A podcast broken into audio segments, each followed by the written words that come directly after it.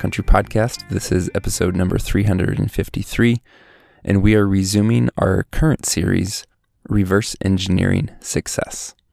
So, as you may have heard on our last episode with Jeff Bloomquist, this series is all about taking a successful hunt and talking about the key decisions and decisive moments that led to that success. Today, we're speaking with Garth Jenson about an archery mule deer hunt that actually spanned over a few seasons. There's a lot of lessons to take away from this story with Garth, including how to bounce back from setbacks, balancing patience and aggressiveness, some practical tips on tracking and stalking mule deer, and so much more.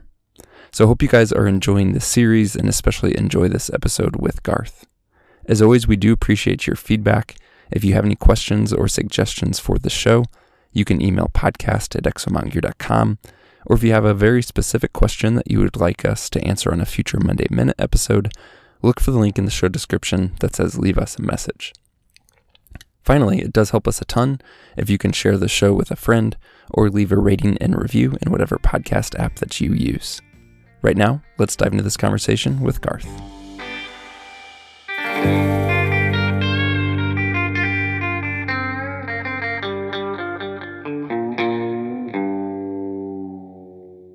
Garth, welcome to the Hunt Backcountry podcast. I'm excited to chat with you, man.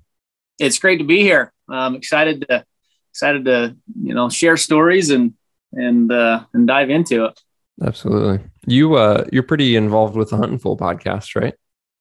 Yeah, yeah, I would say that on and off. Or yeah, we we uh, I'm on quite a few of them. Um, I'm certainly not the best on them, but uh, they involve me quite frequently. Yeah, well, we've had Jared on the show here, so some listeners may have heard him um, on that from a Hunting Fool perspective. But before we dive into this this story and pick apart this hunt and learn some lessons, go ahead and give us a quick kind of introduction and background of who you are. So I uh, my name's Garth Jenson. Um, I live in I live and grew up in southern Utah. Um, I really picked up hunting realistically not necessarily family oriented. I mean, my my family was in a farming and ranching background, but uh, long story short, I got into it when I was about 14. A lot of my friends did it, and so I started to do it.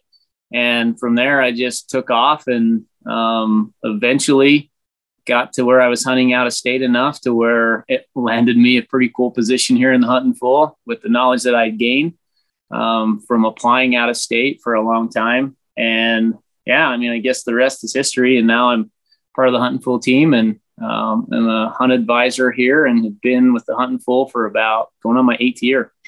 Awesome. We chatted, you know, a bit about Hunting Fool and the services and all that when we had Jared on, which, you know, I'm sure some listeners have and some listeners haven't heard, but you don't need to go in like the full overview, but I'm just like really curious for you personally, that role as a hunt advisor. Tell us a little bit about what that means and what you really do. So realistically, I would say that a hunt advisor here at Hunting Fool obviously has multiple hats he wears, um, from researching states to helping other people that are just getting into hunting, um, how to navigate those states and draws and what states are better for them to get into. But as far as my role, um, yeah, I mean it's it's a lot of that, and real what I really enjoy is just helping helping first timers get out and and just help them understand the process and kind of put to bed some of those misnomers about you can't get into out of state hunting out west unless you have a gob of points and it's not worth getting in there. And I like to help them out and show them the light, say, hey, there is tons of opportunities out here, and here's how you do it. So um, I think that kind of sums up what we do as hunt advisors here is just make it easy. We'll leave uh, links to the show description if listeners haven't checked out Hunting Fool or the resources. And I will say that, you know, you have the options of um, using a direct advisor and other services that are paid, but you guys give away a ton of free helpful information as well. So listeners look for the link in the show description to go check some of that out. But diving into this story, Garth, we're we're trying to break down and reverse engineer success for a, a particular hunt and give us the really quick kind of context for what this hunt is, where it took place, the species, and things like that. Just kind of super high level overview before we dive into the details. So it was a general mule deer hunt um, in southern Utah, and I, I, mean it's an area, at, least region, that I've hunted quite frequently. Um, and seems how I was a dedicated hunter, which allows me to hunt archery, muzzleloader, and rifle. Um, this was an archery hunt because I just love getting after those deer early on when I can pattern them. And so basically, this was a should have been a shorter hunt than what it ended up being, but this is a multiple year process of one of the, you know, a buck that I had found in an area that I had relocated to. Um, and, you know, ended up eventually, you know, finding that buck, being able to harvest him. Um, and yeah, I mean, I guess the, the devil's in the details. So, as you said, multi year. So, if we go to the season before you ended up harvesting this buck, um, you had a shot, quite literally, took a shot. Um, well, let's start there.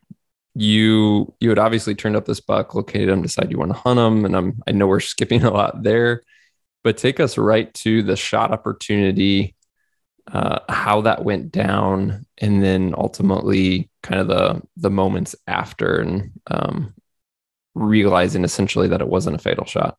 So just a super quick background, like where I located this this buck, um, he disappeared on me and got into some really thick pinyon junipers, and tried spotting and stalking him, didn't work.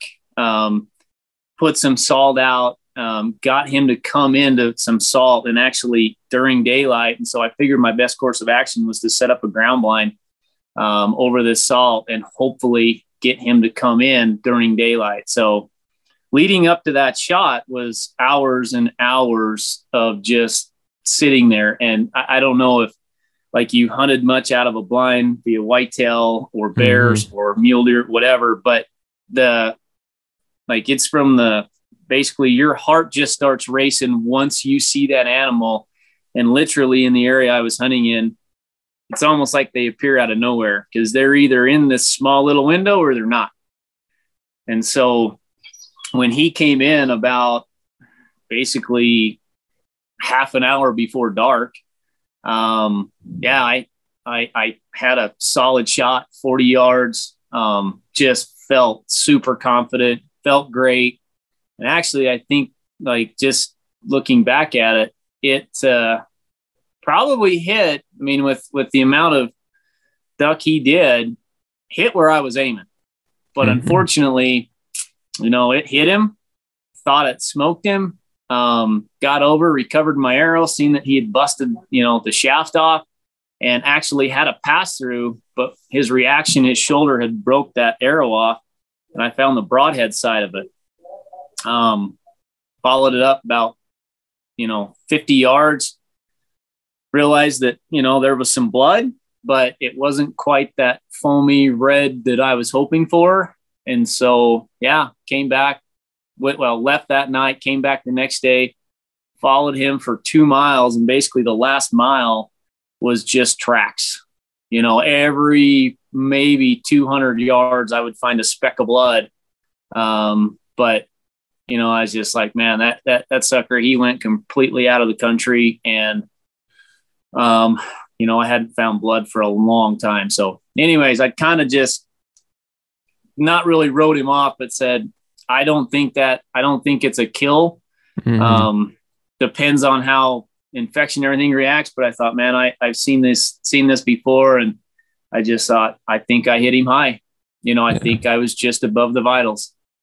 In that two miles, did you ever did you ever lay eyes on him or you're just kind of tracking in that little bit of blood trail you never did see him again never saw him again i mean it yeah. just it like literally the area i was in i mean i would hit small patches of open sage but for the most part super thick pj and i was just following tracks and realistically what i could venture is um, until i kind of lost track of that track itself when he got mixed in with some other deer that were in the area um, yeah it just I felt like he was probably through there the night before when I had mm. hit him, and I would probably wasn't even close to him. But I mean, I had that point in time, I could run cameras, you know, all year long.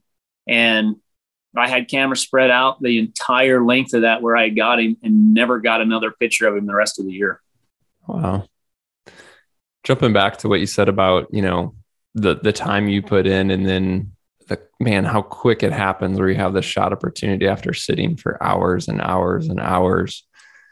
It's tough. I've been there whitetail hunting. There, I don't have the time to do it anymore, but I used to, you know, sit dark to dark uh, for whitetails. And I remember one weekend in particular, I sat, I think 12 and a half, 13 hours, um, like on a Saturday, and then planned to do the same thing Sunday. And ultimately, you know, 20, 30 minutes before dark after being in a tree stand for, you know, 24 plus hours cumulatively in two days at this point I had a shot and I blew it. There's like a certain level of frustration there that is like a hard to replicate when you're like, I've been sitting here, you know, literally for 24 hours, all daylight before and after, and uh, and then you just blow it, and it's like it just makes you sick to your stomach and like incredibly frustrated with yourself. Oh man, it, it they're hard ones to shake off.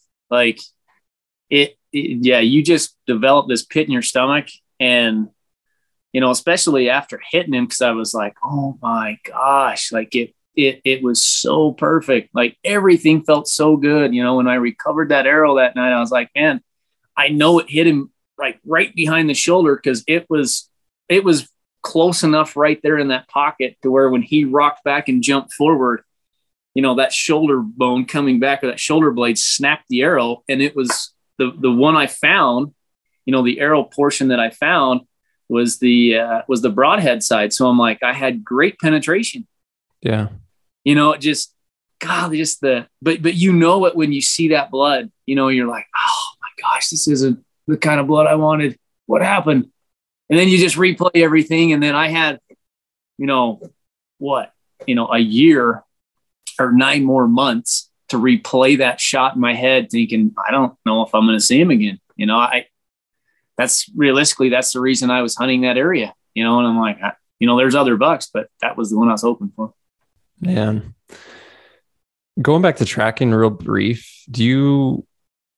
I just can imagine some listeners are hearing you talk about tracking a buck for two miles, and they're wondering how, right? Like, how does he yeah. track, or what is he looking for? And obviously, there's so many variables we could get into discussing in terms of conditions and the type of ground and all that. But any just anything super high level come to mind on any tips for tracking or anything you've learned over the years about tracking in particular?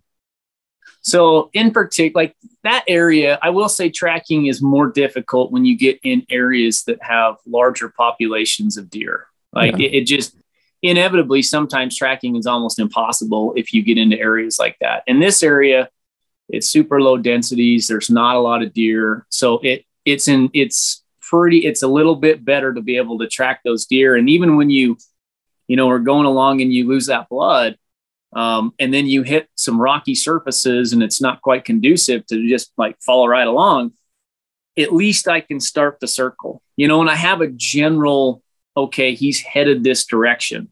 So I kind of have that, you know, where I can start the circle until I kind of pick it up. And, you know, the one thing I guess if I had a tip, like instead of paying attention or just like looking and saying this is a deer track try and pay attention to how the deer steps like his his uh, the way he pushes out on one side or the way his track looks. And obviously that can change if he hits a piece of brush and pushes out one way but if he's just going across you know some standard ground every track has different characteristics and you have to kind of look at how they push out or maybe a toe comes in further on one side or things like that. And that way, if you lose that track, you can, it's a little bit more noticeable if you have that in your head. Okay, this, this is definitely the track because this is a certain characteristic that this animal has. And that's, that's how you can kind of say, okay, I know I'm on the right track with this one. Yeah, good stuff. So you said you, after this hunt, you run cameras in the area. Sounds like even after the season, at least for a while, you don't turn them up. I guess, you know, hitting fast forward, when is the next time you locate him? Whether that's preseason scouting, you glass him, whether it was on camera, how did you actually relocate him, and when was that? So the following season, um, So, you know, I went all through muzzleloader and rifle, nothing. Um, the following season out scouting, I, you know, I'm, I'm glassing this area. I'm trying to turn up and obviously there's some other bucks. So I'm like, well, kind of not necessarily wrote him off, but haven't seen him, you know, and I, I spread some cameras out, you know, throw some salt out, trying to see whatever is in that area. And about July, I would say, I want to say it was about the first part of July. I mean, he's he's very recognizable, you know, and and big, heavy, narrow, you know, fairly tall, but he's not very wide. And about July, I go and check a camera and he's not in the same district. I mean, he's he's kind of in the same area, but he's relocated to a canyon that's about a mile and a half away. And just kind of by happenstance, he hits that camera. So once he hits that camera and I get over there and I look, I'm like, oh man, game on. I like, and it was, it was honestly, it was just kind of elation because I was like, man, I wasn't expecting to see that buck on camera after never seeing him again. You know, I kind of thought the worst and thought mm, I, I, he might have succumbed to that wound. I, I've, I've seen him survive worse, but ultimately, you know, infection's a beast. So he's in a different area. And this is, you said July? Yeah, this is July. I mean, usually I mean, it's it's still summertime. You know, they're they're putting it on. I mean, like I say, same general area, but mm-hmm. he's a you know a few canyons away. But just kind of knowing the lay of the land and from hunting that area for a few years, you know, I, I kind of knew different pockets that some of these bucks like to hang. He had never been in there, mm. but there was some other bucks that were in that country or in that general canyon because there was water over in there. And once I saw that over there, you know, I was kind of like, well, I'm just going to comb the area. Not necessarily at this point looking for him. He was still in the back of my mind, but just combing out and saying, okay, let me see what all I can find in these different canyons. And I'm still in kind of that, uh, you know, information gathering mode. I'm just trying to get all the information and data I can on this area. And he happened to pop up. So once you relocate him, does that uh, are you solely focused on him for this upcoming season again then? Just Absolutely. kind of recommitting to just him. Yeah, once I once I located him, I just, you know, all my efforts went into that general vicinity. You know, now I I knew from from prior years like okay, well, he did like he was over in this area. You know, so I know that he was over in another area. So I, I don't want to completely eliminate that factor in the back of my head. Hmm.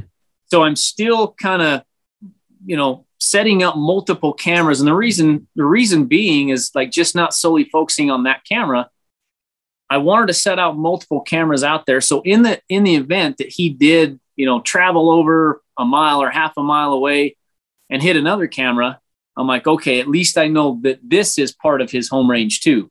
He might spend most of his time in this area, but now, if I get him over on this camera over here, I know at least that is part of his area too. And now I can, you know, if I don't find him here one day, I can move over and look for him over here. And that was a pretty good, like, like I say, that's something I've learned over time, but it was pretty nice because I did eventually catch him on two different cameras within about a half to three quarters of a mile of that initial, you know, of that initial camera I got him on that year and it was kind of in that direction. Now, he never totally went back over in there where I'd hit him the year before. Whether or not he, I mean, I know deer don't have reasoning, whether or not it's because he felt stung, you know, right. he's like, that's dangerous over there. But it was, you know, like I say, I, I kind of had a pretty good idea after that. All right, I got an idea where he's at and his location. And, and at least if I don't turn him up here, I know where to look. Yeah. So being such a big part of this hunt in particular, and obviously some changes that have come about recently, can you give us a quick like update on the use of trail cameras in Utah going forward with the changes in regulations? What and this is one thing about Utah, and, and it depends on what side you're on on running trail cameras. And what I'll say is that the difference between then and now is you can no longer run during the season. So when I was running it and I kept continually running my cameras throughout that next, you know, from August till December, that is something now you cannot do. So you can still run cameras right now in Utah from, I believe it's January 1 to July 31st, I believe. I, I, I might have my dates, but I, I, I think that's how it is. But you can still run cameras and gather information, gather data, you know, hopefully locate a buck you're after. But then after that, during the season, which I, I honestly, I'm a huge fan of, I don't think like once you establish where that animal's at, you can gather some pretty good data after the season. But if you have a tag in your pocket, yeah, I think that's like you're, you're getting to the point where trying to, you know, especially some type of cell camera, you get a ping on something and now you can run over there and hunt that area. Yeah, I think you're stacking the cards a little bit too heavy in in the hunter's favor. So right now, if you have a tag in that area or you're actively pursuing animals, you can't run that camera from July 31st to December 31st. Now, the one thing I will say is you can still run cameras if you don't have a tag in that area. Like if you're not actively hunting or you're not using that information from that camera to pursue animals or help a buddy pursue an animal, you can run them. Like there's there's no law or regulation against that but uh, you know that's kind of the the fine line, and the, um, we're, they're keeping people, they're keeping honest people honest. Yeah, yeah. So even though cameras were a big part of this hunt, you relocating this buck, etc. It sounds like you're essentially all for the the change in regulations, and I think it's a fair. A- absolutely, I, I like I say I was a fan of it when they introduced it. Um, I I uh, I think if you know allowing and trust me, I've I've ran cameras during the season, so I know some of the advantage that you can gain from that. And I just think you know it's it's a little bit too much of an advantage in my opinion. So what did what did you end up? You know, if we skip back to July, you re- relocate this deer, um, and now you have some time. Like I said, you're kind of gathering information, data, seeing if he pops up on other cameras. He did. So I guess what did you learn between initially seeing him and then kind of leading towards opening day? So basically, what I learned is that uh, when and and, and in addition to that camera, I actually went up on the highest spot I could find that would overlook this area and cut a bunch of cedar trees or at least cut the limbs down so I at least had a, a view off of this ridge. And any spare time I had, which is another thing, like it was close enough to where I live, I could be there within 45 minutes.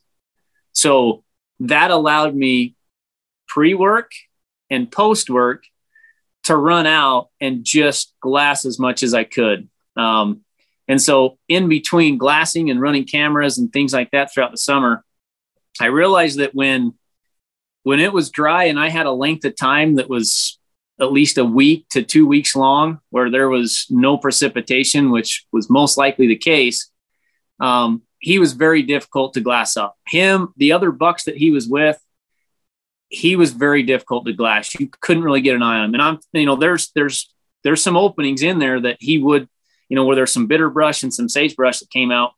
You could obviously from see obviously see from the tracks and kind of moving around in there in between some of these cameras when I was checking those cameras that there was certain locations they like to feed, but for whatever reason, like when it was hot and dry, I mean, on obviously they don't like to spend time out in the middle of summer in the daylight, but other areas, you know, other places I hunt, mm, you usually had an hour, two hour window.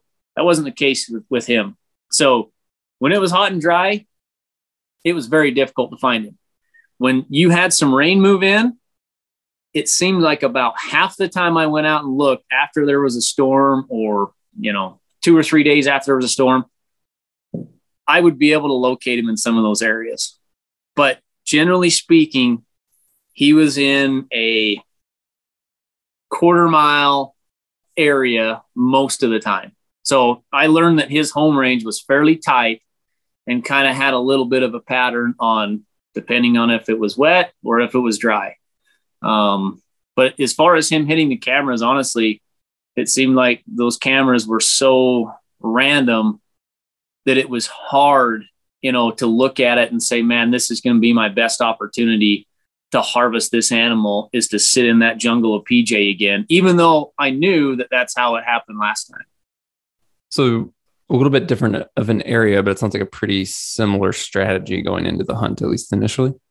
Yeah, initially, honestly, like I, uh, um, just because I had had that opportunity the year before, and I was reflecting on some of the habits he had, um, I just, I, I still have the back of my mind. I was like, okay, this it's similar type country. I mean, he moved, he, he, moved locations a little bit, but same type of country.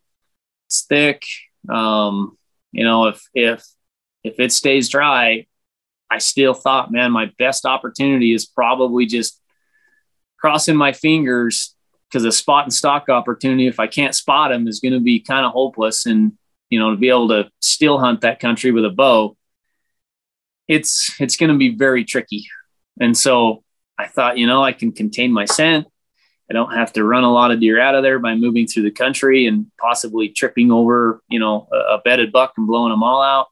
So I still thought, man, I, I think my best opportunity is probably going to be sitting in that line.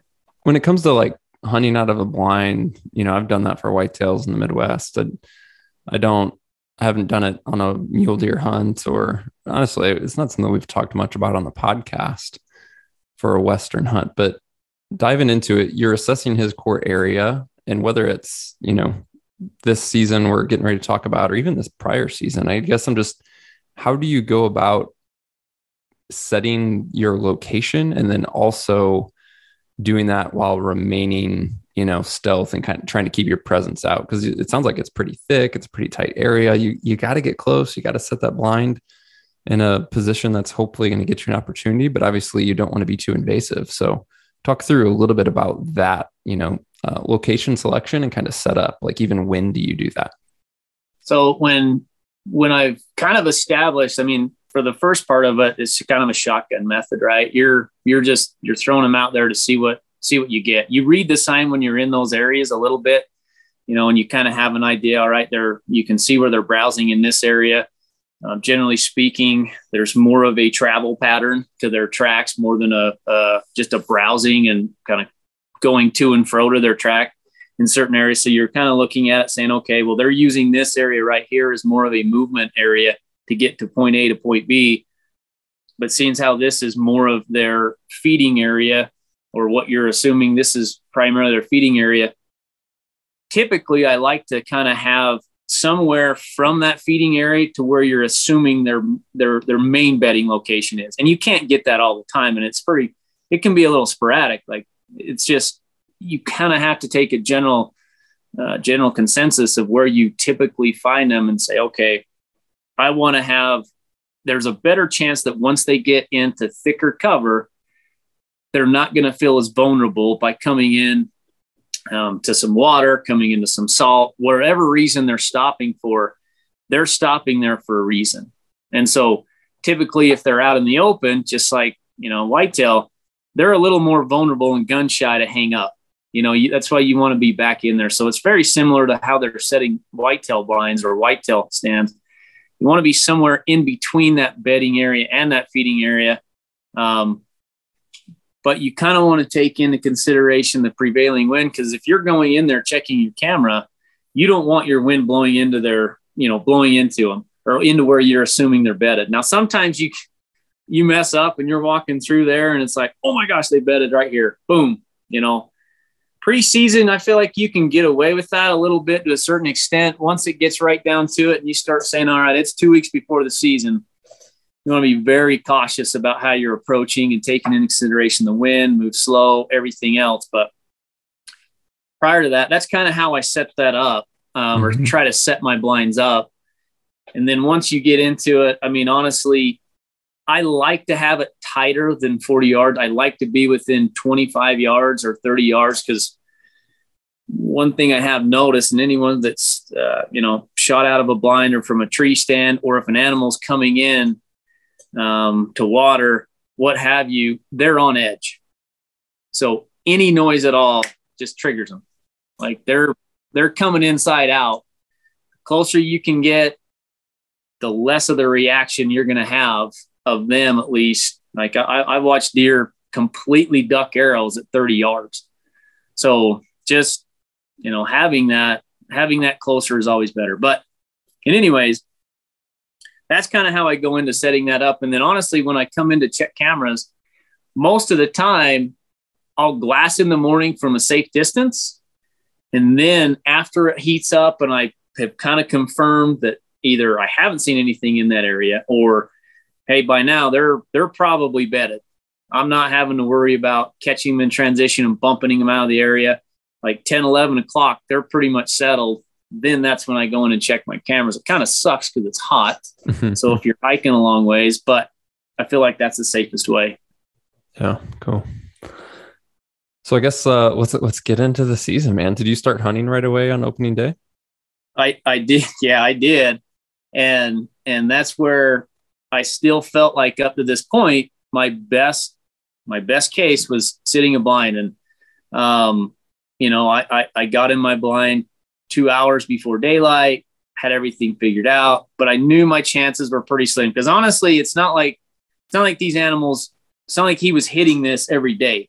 Like I would go a week and a half period with nothing. And then he might hit it, you know, come in and get some salt and then he would be gone, hit it one day, or he might just come in at night and I never saw him. And it got more and more that way the closer it got to the season.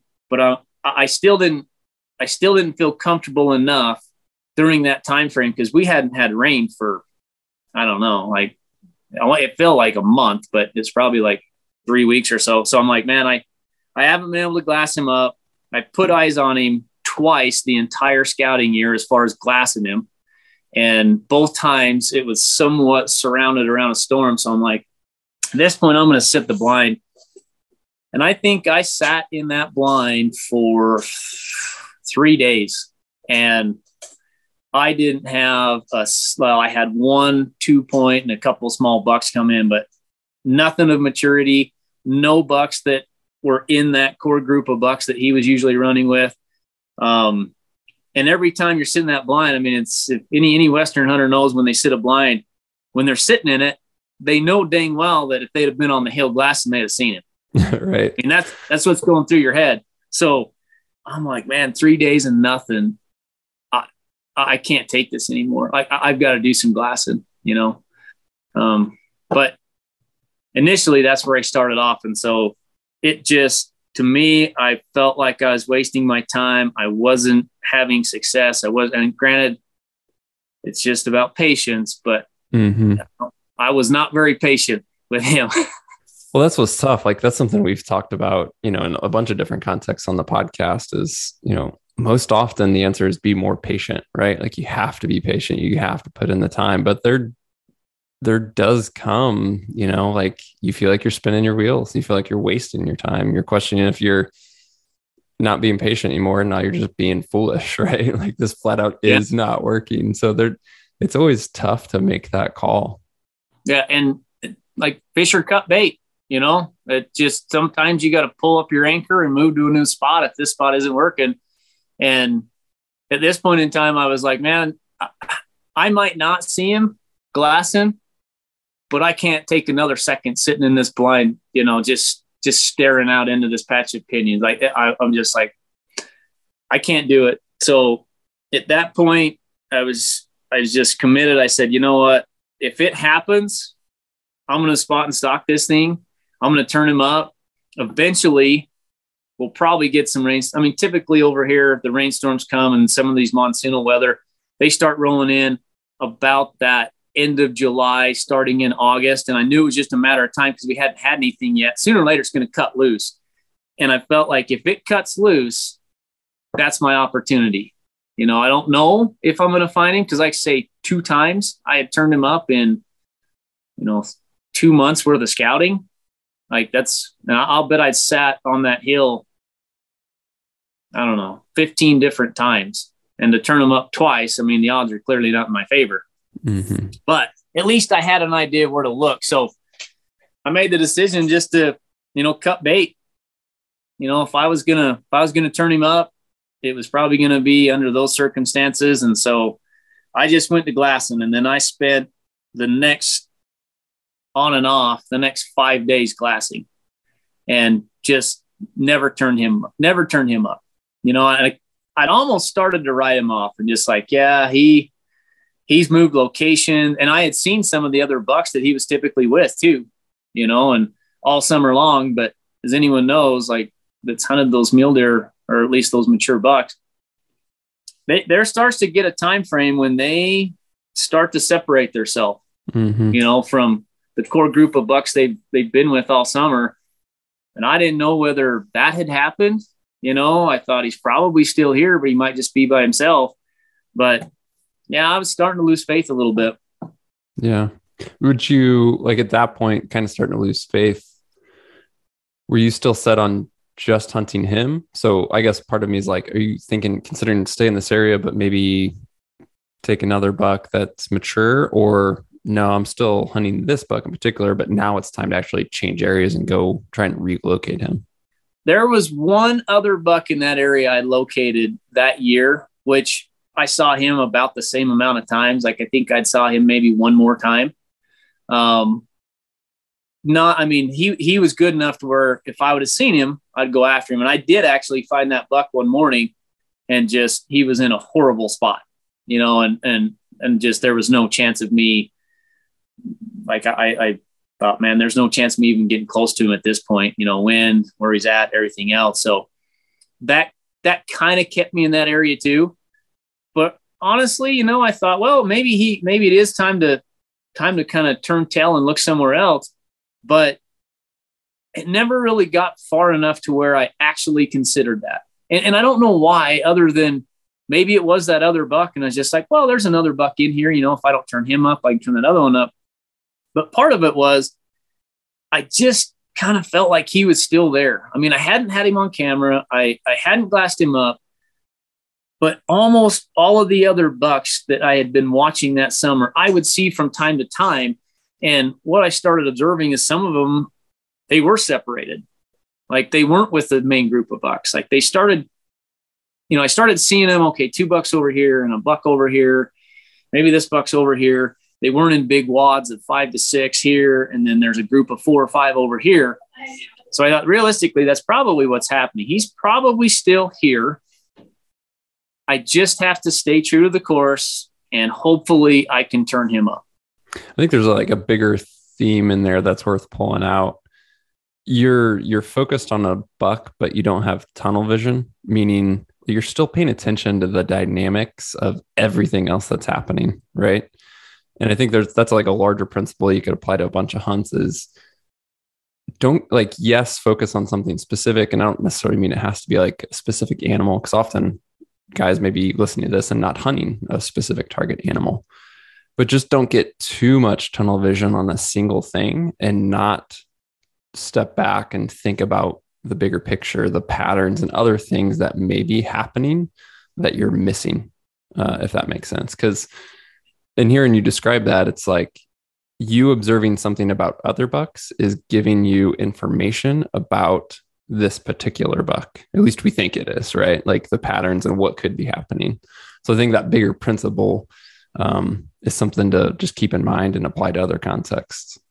Yeah, and and honestly, you're you're spot on. I mean, I guess I didn't really think about that, but um, yeah, I mean, realistically, I mean that's kind of what I had in the back of my mind why I never really gave it much thought. I mean, I kind of thought, well, I could go somewhere else and probably turn up a buck, but um, I just didn't think that if I relocated to a new area, that would be my best course to find this particular animal. So, yeah, I mean, it uh, it was winding down. I mean, we were still fairly early in the hunt, but I mean, there was some days that have went by, and of course, this is a month long hunt. But every day that goes by, yeah, you're just seeing the differences in the way these deer act from summer pattern to now. And you just, you have that feeling in the back of your mind. Once this gets too far along, their patterns are going to be so much different than what I've been observing the entire time mm-hmm. that it, it, just, it might be a different game plan at that point um, to try and find that animal the later it gets. Yeah. So you put in the early time in the blind, you put in many more days now glassing. Where do things go from here? Well, I really think that what what changed is more luck than anything is it broke loose. finally got some storms. I mean, it got to where um, every afternoon there was a storm rolling in. Um, some days, some days I was able to glad, and this is, you know, I, I say that, and so it it started storming. I was able to I was able to get out there, glass for him, didn't see him, but I was seeing more bucks on their feet.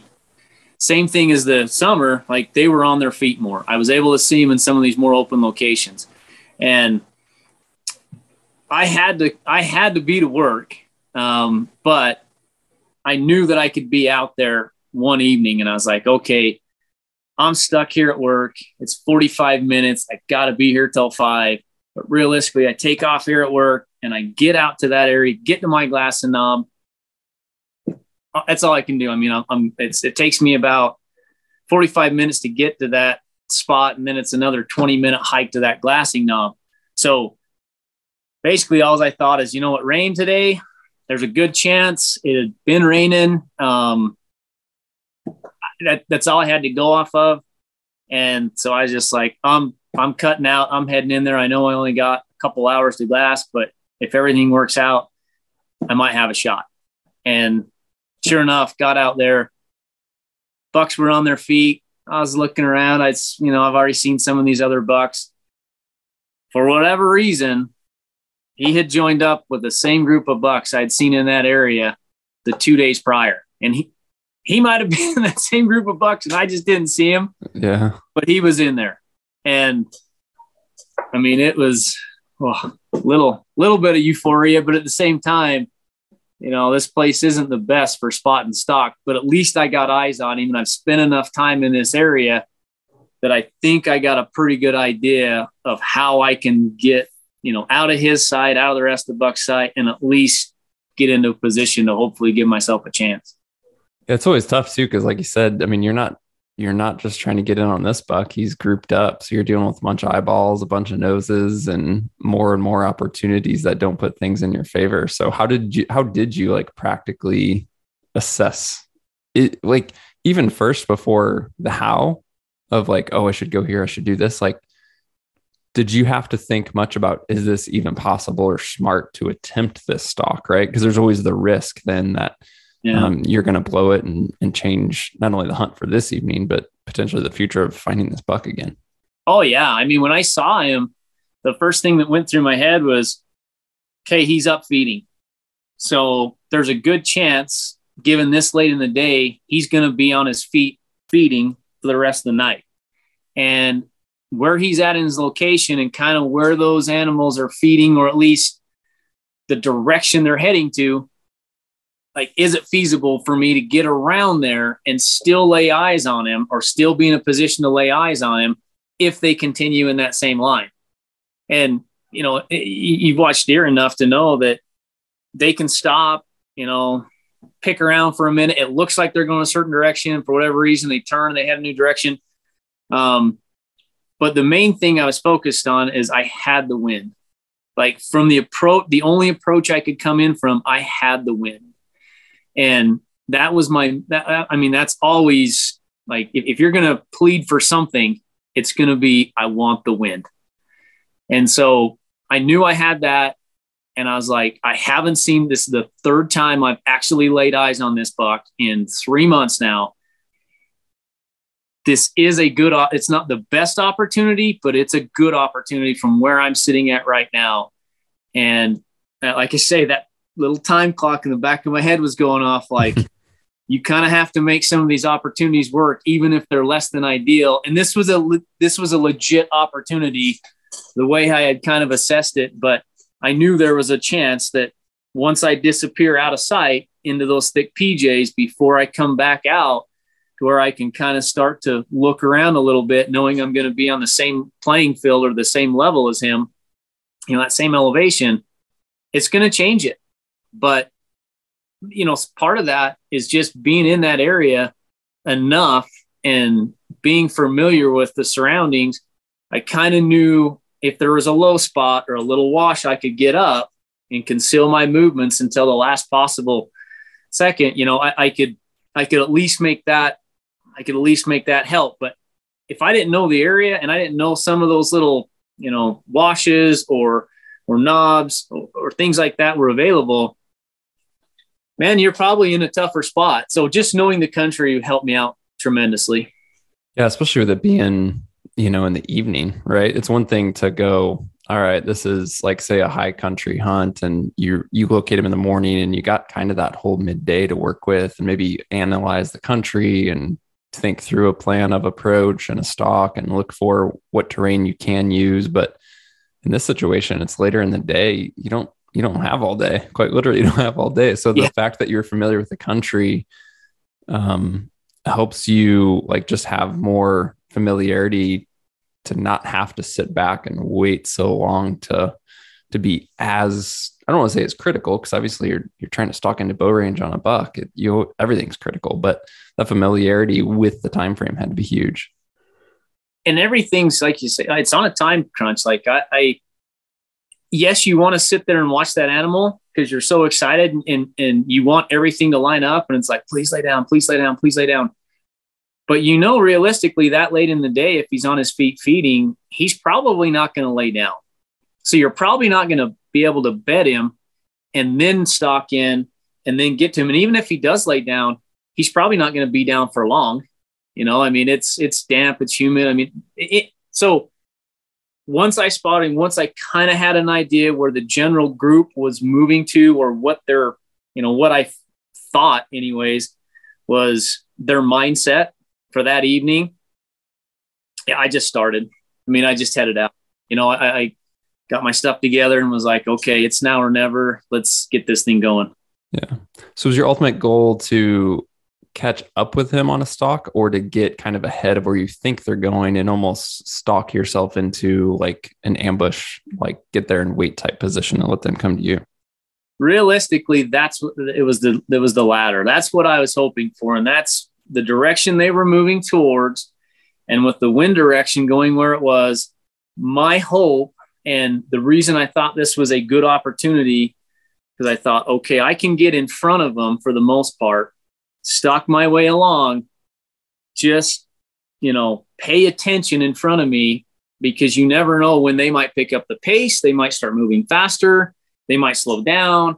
Like, because once I leave sight of that, and I and it's not in an area that I can keep track of them and keep checking back on them all the time. You know, once once I commit to getting to a certain spot, I'm in the thick, and now I've got to get to that spot. And so I'm working my way up this, you know, wash, and all the while just making sure that I can see, making sure that all right, the surroundings around me, he's in an open spot, but I just want to make sure I don't mess this up. Like I don't trip another buck up. I, I don't realize I'm all of a sudden on top of them. So, you know, working my way up through there, that's my biggest focus is just moving fast when I needed to. But once I feel like I'm in that location where they might have got to me by that point, if they really picked up the pace, I mean, I slowed way down. I put on some, you know, I put on some, well, I think so there's some silent stalkers or whatever Nowotny has over there. They're pretty good, pretty cool deals, but put on those just so any step I made was very definite. Um, it was to the point, and I just started tiptoeing my way in there, all the while looking at my clock, thinking, okay, I got about another hour to make this happen, maybe hour and a half, but I'm just going to keep going. And as long as I don't like, I can't see anything, I'm going to assume that I'm still on the right track. Were there any close calls before you ultimately got within bow range for good or bad close calls? So right there at the end, um, I got to the point where I was at the edge of the clearing, and you know there was some there was some down trees and things. It was kind of a a bull hog area where they chopped up a few trees and um, and you could kind of see in between certain piles of trees, and there were some that were still standing and things like that. And I was just kind of looking over, and I caught the glimpse of the tops of one of the antlers, and I wasn't really sure what buck it was. And I was just tiptoeing along, and I was thinking, okay, what buck is that? What buck is that? And at this point, realistically, I'm probably 80 yards, 90 yards, and like this, this is where it gets to the point where it's like, okay, sometimes you always have to have luck on your side. I don't care what's going on. Like at some point in time, for a some to be successful, at least to harvest an animal, you've got to have some luck on your side.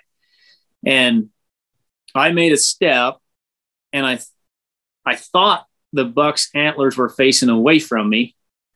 Turns out they were facing towards me because all I could see was the top of them. And when I made that step up onto a rock, just so I could get a better vantage point to see what buck it was, it happened to be my target buck and he was looking at me.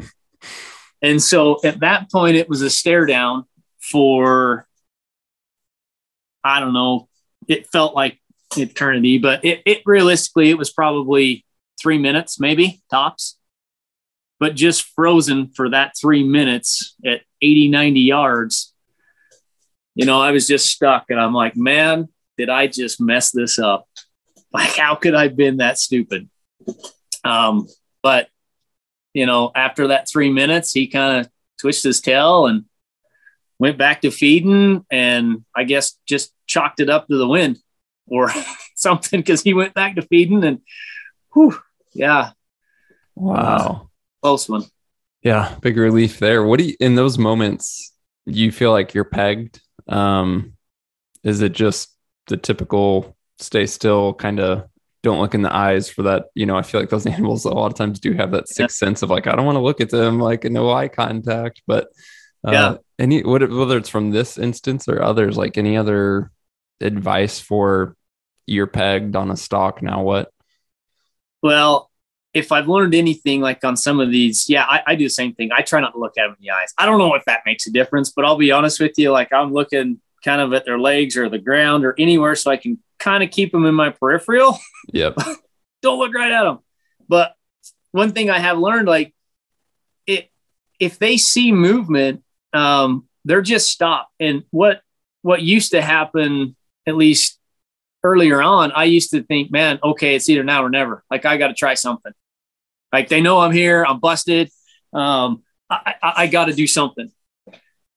Now yeah, I just if the well with with camo patterns the way they are, and even if you don't run camo, I don't think it really matters too much. But they saw movement. They still don't know what it is. If they knew what it was, they're out of there.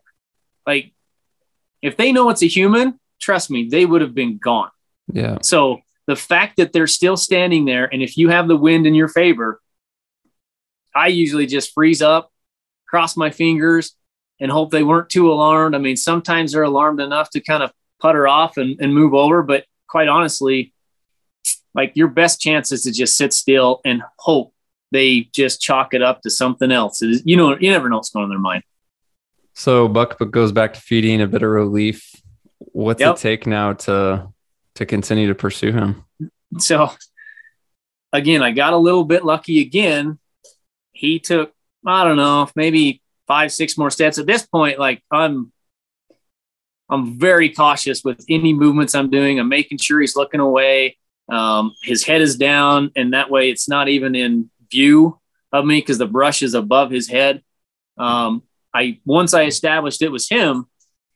I kept his, you know, I stepped back down off that rock, kept his antler tips so that he still he doesn't have a line of sight of me. He can't see me, so once his head's down, or once I, you know, when tips go out of sight, I just kind of sneak through there and move a little bit closer, a little bit closer. Uh, and I get to one point and I haven't seen his antler tips for a minute. And I'm like, I'm kind of worried. You know, I'm like, well, you know, he, he seemed like he was going back to feeding. It wasn't a big deal, but he might have started second guessing and decided to get out of there. Um, and at this point, I felt like I was ranging around where he was at and I was within about 60 yards or right in there close. Um, so I'm now at this point, I'm like, okay, I probably need to get in a position or put myself in a spot that gives me an open lane if he's there, if he's still in that little spot. And so I'm trying to look around and find a spot that would have an open lane for a shot if he's still there. And and you know, I'm I'm pretty sure he's still there because I didn't hear any bounding. I haven't heard any snorting. Um, I just figure, you know, he's probably just got his head down feeding. And so now I'm looking for lanes. And, you know, you just basically got to find a lane you think's going to work and pick it. And that's what I did.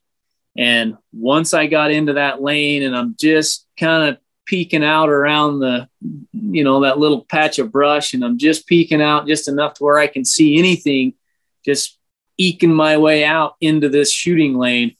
And he's laid down. So that's why I never seen his tips again, is because he's laid down. Wow. And so now my heart is just racing. Like now I'm trying to tell myself, okay, calm down, take a breath. You know, I know you've been chasing this stupid thing for two years.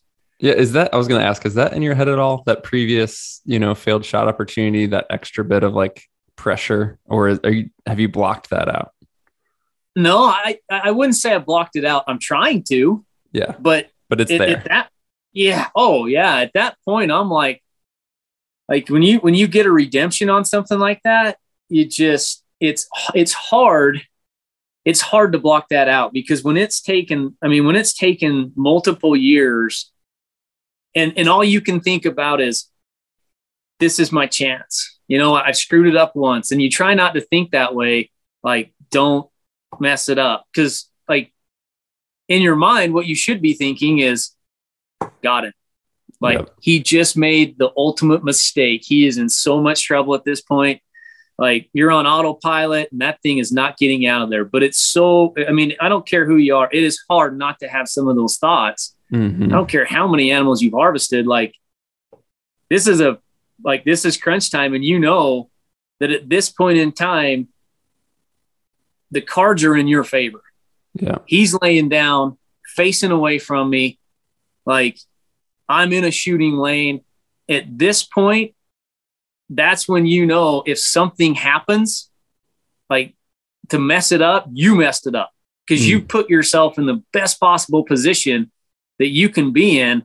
And so that's just, I mean, it's pressure, you know, I mean, and, and, and spot and stalking is, is is tough because like there's a lot of time leading up to that that allows you to think about things to you know replay you know re- replay last year replay different stocks. And and now all of a sudden you by some miracle have done everything right and everything's went your way. And now you've got this animal bedded and after ranging him he's 40 yards. You know i'm like man. And then and then it's just a standoff. And those standoffs like if he would have been up feeding in perfect broadside once i cleared that bush that's best case scenario because now i don't have any time to think mm-hmm. it is autopilot yep but now he's laying down facing away from me and i'm like okay even more time to get in your head or yeah yeah yeah and so you know and everything goes through your head like do i throw a rock you know, do I do I like do I kick a brush? Do I do this? Do I get him stand up? Because at this point in time, I probably got 30 minutes of light left. I don't know how long it's going to be. And anytime it starts, light starts to fade, the temperature start to cool. You back your mind, you're like, that wind isn't stiff. Yep. Like if it's not stiff, it's got. I mean, there's a there's a there's a chance it could switch. Now all of a sudden you're in 40 yards. Like you don't need much of a switch for that scent to get into that animal. It's just a molecule to get into his nose. And he's like, too much for me. I'm out of here. And instead of standing up and feeding, he blows out and you got zero shot. Mm-hmm. So all those things are hitting you, you know, and you're, and you, you kind of have to block them out to a certain extent and just go back to that same, if it's meant to happen, it's going to happen because you should have time. And that's the one thing I know Jared here always says, and that's why he writes it on his bow time. Like, don't rush the shot. Yeah. Don't do something stupid. And typically, when you rush it, you're doing something stupid. Sometimes it works, but most of the time it doesn't. Yeah. And just going back to that mental game, because I think it's really important. You you can't control what thoughts come, but you control which ones you hang on to or which ones you focus on.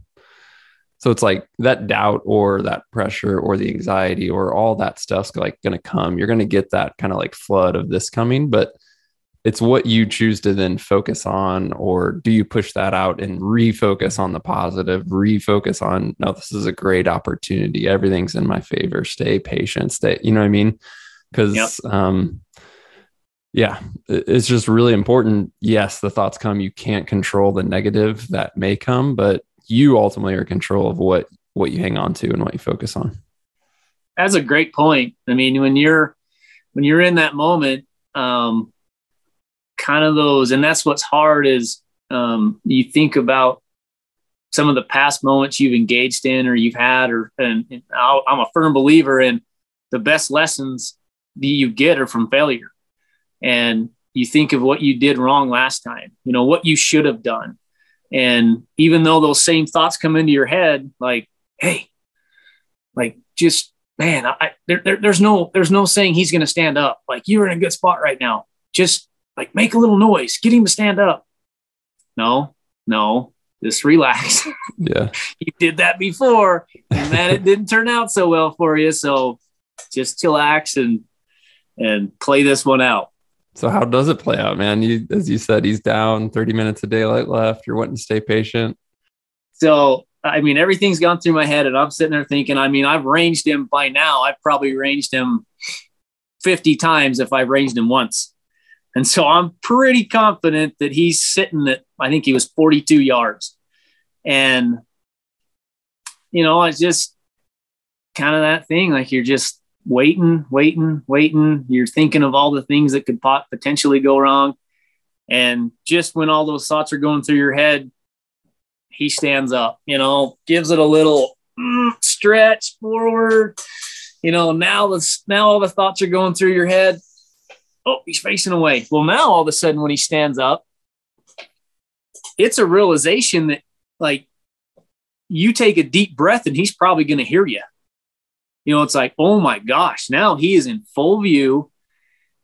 I'm in full view. Like, I'm in this shooting lane. I got nothing blocking me. If he turns broadside, there's a pretty darn good chance that he's going to see me when I draw. Mm. Now you're like, oh like what have I put myself into? I went from the best case scenario and the best possible, um, you know, shot opportunity I can have to this thing's in full view. And he didn't stand up broadside. He stood up facing away from me. And now when he turns broadside, if I draw, he's realistically going to see me draw. How he reacts, you don't know.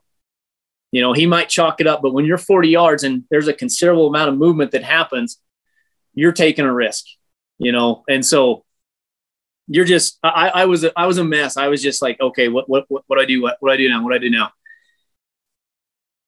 He put his head down. I felt like, okay, I'm gonna draw. I'm assuming he's gonna turn. Let's see if it happens. I felt like this is my opportunity to get drawn without him seeing me. Realistically, I got a little bit, but honestly, that's probably not the best thing to do. Like I, I never like to draw on an animal until I they offer an actual shot.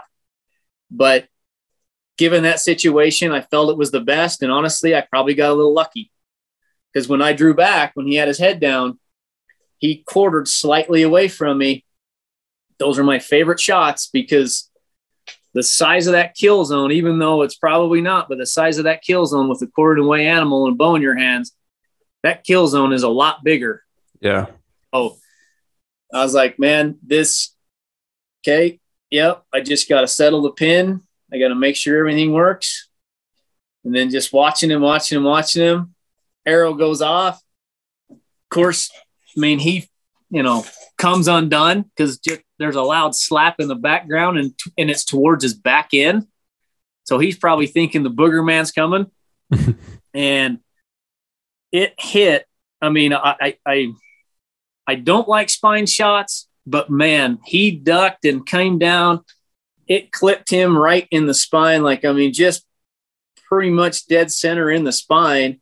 I mean, it angled up in, you know, kind of hit his spine and then angled down, but just dropped him, you know. And then at that point, you know, my first thought, just because I've had some bad situations when you hit an animal and you think, oh, he's down. He ain't down till he ain't breathing. Hmm. You know, so my first reaction was just to get another arrow, get up closer where I could see him, got up closer. I could still I could see he was still struggling. I don't want him to get to his feet. It's not like a gun where you can shoot again. You know, so I just picked a spot right behind his shoulder where I knew I was going to hit him right in the lungs or heart. Um, shot again. I mean that that pretty much ended the ordeal. But um, just yeah, it, it was crazy. I mean, I remember the anytime you have that much into it, um, or what feels like that much into it, and you kind of get that overwhelming sensation of accomplishment. And yeah, it's a it's probably why you know most people hunt is uh, you know aside from just how incredibly nice of a lifestyle it is to be able to go out and harvest something on your own and you know on their terms it uh, yeah that sense of accomplishment you get from putting that much into it investing that much time and then having it come to fruition because you know most of the time it doesn't. And when it does it's it feels pretty good. Absolutely. Especially in especially in those moments that spot and stalk that close bow range when you have all that call it like tension or anxiety of like before the shot and then just that kind of like flood of relief when he's down in sight yeah and and that's the best way to describe it is a flood of relief because yeah. it it absolutely is like oh just the amount of relief it was just to actually be walking up on uh, on an animal that you you know realistically nine months ago you know i was like well he could be gone forever. I don't know if I'll ever see him again, you know. And on a general deer hunt, mature bucks are hard to come by. I mean, on any hunt, realistically, mature bucks are hard to come by. Um, but when you have, you know, that size of an animal or, you know, a mature animal laying on the ground in front of you, it just, you know, that that's like, those are, those are pretty special moments, at least that I take and I cherish and I, try not to take for granted because they they don't come around very often. Well, that's a great way to cap this conversation. I hope that you guys are enjoying this series as much as we have enjoyed having these conversations with the guests. Once again, this series will continue and we have several more episodes coming. If you haven't yet, hit that subscribe or follow button so that you receive those future episodes automatically. And once again, if you'd like to get in contact with us, just send an email to podcast at exomtngear.com or look for a link in the show description that says leave us a message, and you can ask a question that we will consider airing on a future Monday Minute episode. Thanks so much for tuning in. We'll talk to you soon.